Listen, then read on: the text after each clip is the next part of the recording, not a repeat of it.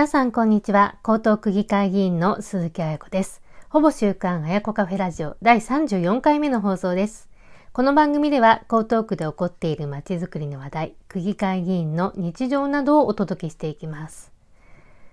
12月も2週目になりました。師走真っ只中ですけれども、皆様いかがお過ごしでしょうか？私は結構忙しく過ごしています。さて、江東区議会の方は常任会が終わりまして、今は特別委員会の期間中です。私は水曜日に地下鉄8号線延伸交通対策推進特別委員会に参加をしました。で今回の委員会の目玉は、都心部と臨海部を結ぶ臨海地下鉄構想の事業化についてまあ、そして地下鉄8号線の延伸についても沿線まちづくり構想の素案が発表になるなど新しい交通政策の話について私もたくさん質問させていただきました。今回のあやこカフェラジオでは臨海地下鉄構想のお話と関連する話題としてゆいかまめは延伸されるのかということについて少しお話ししていきたいと思います。まずは都心部臨海部地域地下鉄構想の検討状況について都心と臨海副都心のアクセス利便性を向上させる路線である都心部臨海地域地下鉄構想について東京都が設置した事業計画検討会による事業計画案が公表されたことを受けて地下鉄8号線の事業推進課から報告がありました。地下鉄のルートは JR 東京駅と東京メトロ日本橋駅の近くに設置する新駅の東京駅を起点として東京メトロ銀座線の銀座駅の付近の新銀座を経由して、晴海通りや都道の環状2号線に沿って新築地、勝どき、晴海、豊洲市場の駅を通って、臨海線の国際展示場とゆるかもの有明駅の近くに設ける、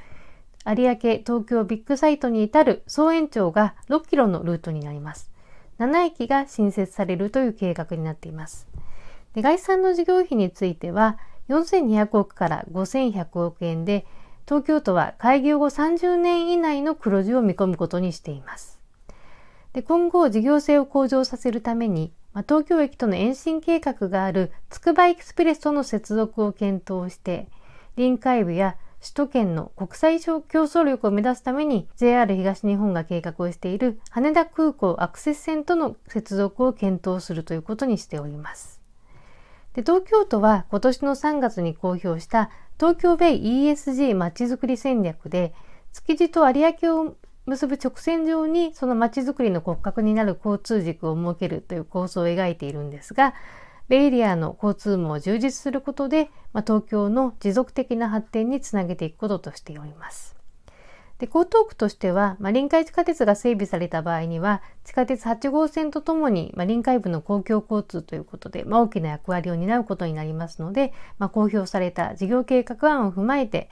臨海部における交通網の在り方について、ま、今後検討を進めていくというふうな内容でした。私がですね、これを受けて、あの、いくつか質問をさせていただきましたので、その質問と、まあ、江東区の、あの、担当課の方からの答弁についてご紹介させていただきます。でまず、あの、臨海地下鉄については、あの、新豊洲とか国際展示場を結ぶ、まあ、臨海エリアのアクセス工場に、あの、役に立つものなので、まあ、江東区としても積極的に参画してほしいということはですね、あの、私自身、あの、毎年、まあ、議会質問をしておりまして、まあ、去年の11月と今年の9月にも質問をしています。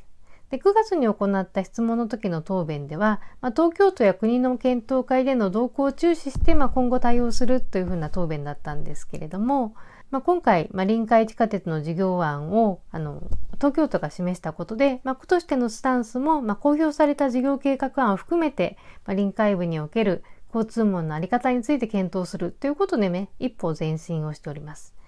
ですので、まあ、今後、江東区の長期計画ですとか、まあ、地下鉄8号線のまちづくりの計画にも、まあ、臨海地下鉄のことをしっかり盛り込んでほしいというふうに話をしました。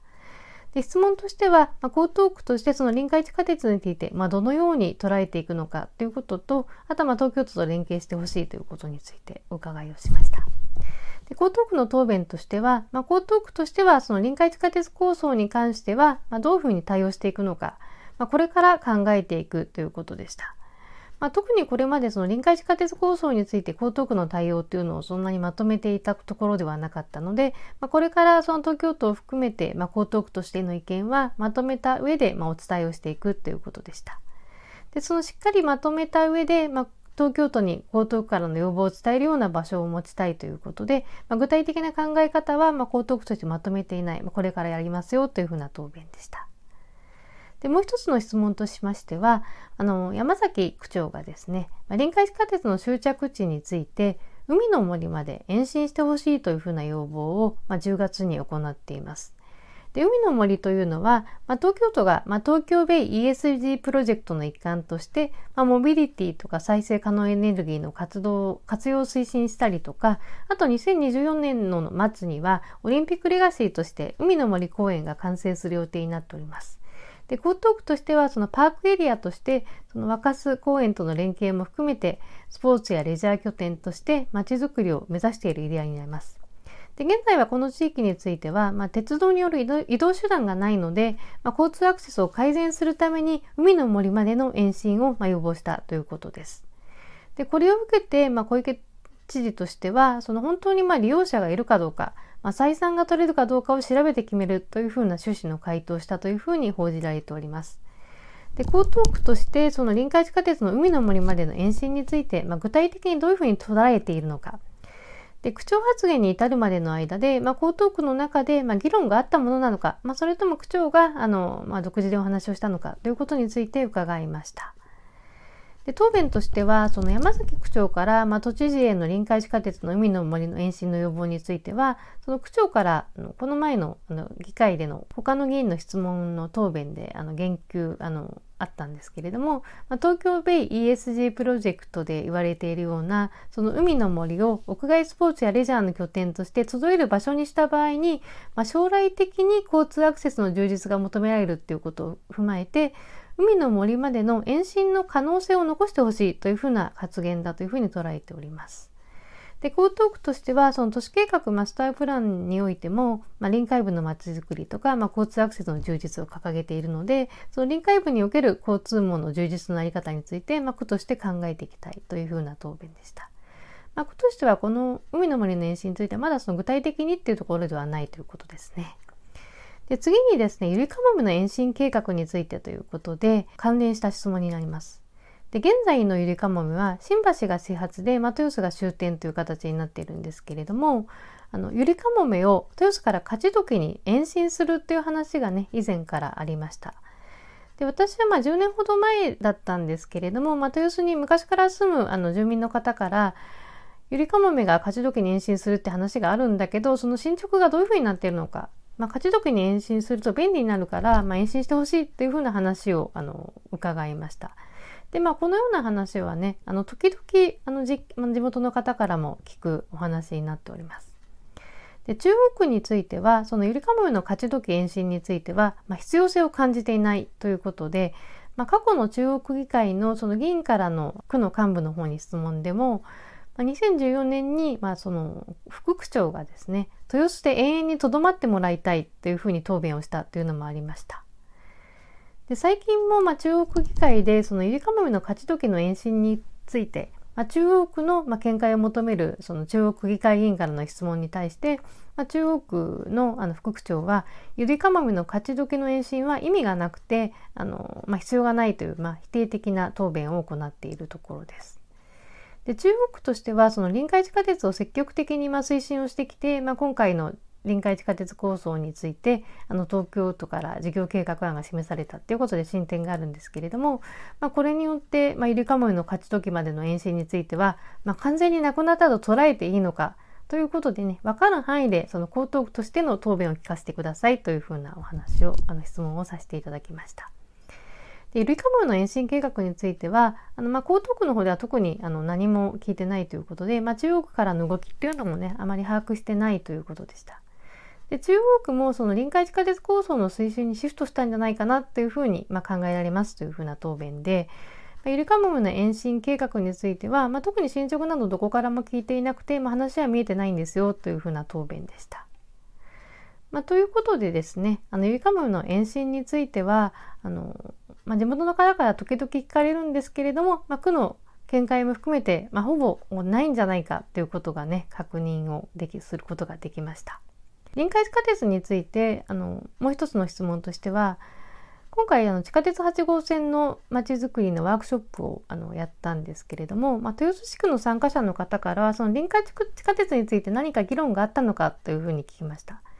で、まあ、臨海地下鉄についてってことで具体的な話はなかったそうなんですけれどもその豊洲駅から、まあ、豊洲市場とか、まあ、千客万代施設まで、まあ、駅からの造船を求めるということについてはさまざまな意見が出たということでした。で、あの、私はですね、その地下鉄8号線の延伸については、地下鉄の8号線の延伸と、まあ、臨海地下鉄の延伸、まあ、共に、まあ、推進をしていて、まあ、江東区としても、まあ、積極的に、まあ、東京都と連携していくようにね、求めていたんですけれども、まあ、今回事業計画案公表されたということで、まあ、実現に向けてさらに推進をしていきたいなと思います。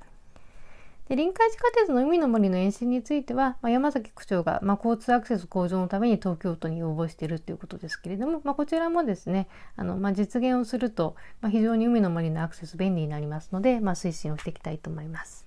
で今回の委員会では、まあ、臨海地下鉄の報告とともに地下鉄8号線沿線まちづくり構想の素案も公表されております。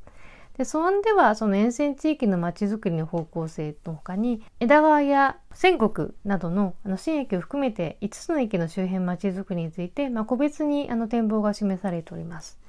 で今回、まあ、公表された素案について、まあ、今後パブリックコメントとか、まあ、地域住民の説明を行った上で、まあ、3月にまちづくり構想を策定するというふうなスケジュールになっております。で地下鉄8号線延伸だけではなくて、まあ、臨海地下鉄構想も動き出したということで、まあ、今後交通網の整備がさらに進むことによって、まあ、江東区の街もさらに発展していくということを期待をしております。ということで交通政策の推進私も引き続き取り組んでいきたいと思います。ほぼ週刊あやこカフェラジオ第34回目の配信いかがでしたでしょうか？聞いていただきましてありがとうございます。気に入った方はぜひ番組登録をお願いします。では次回の放送でお会いしましょう。鈴木彩子でした。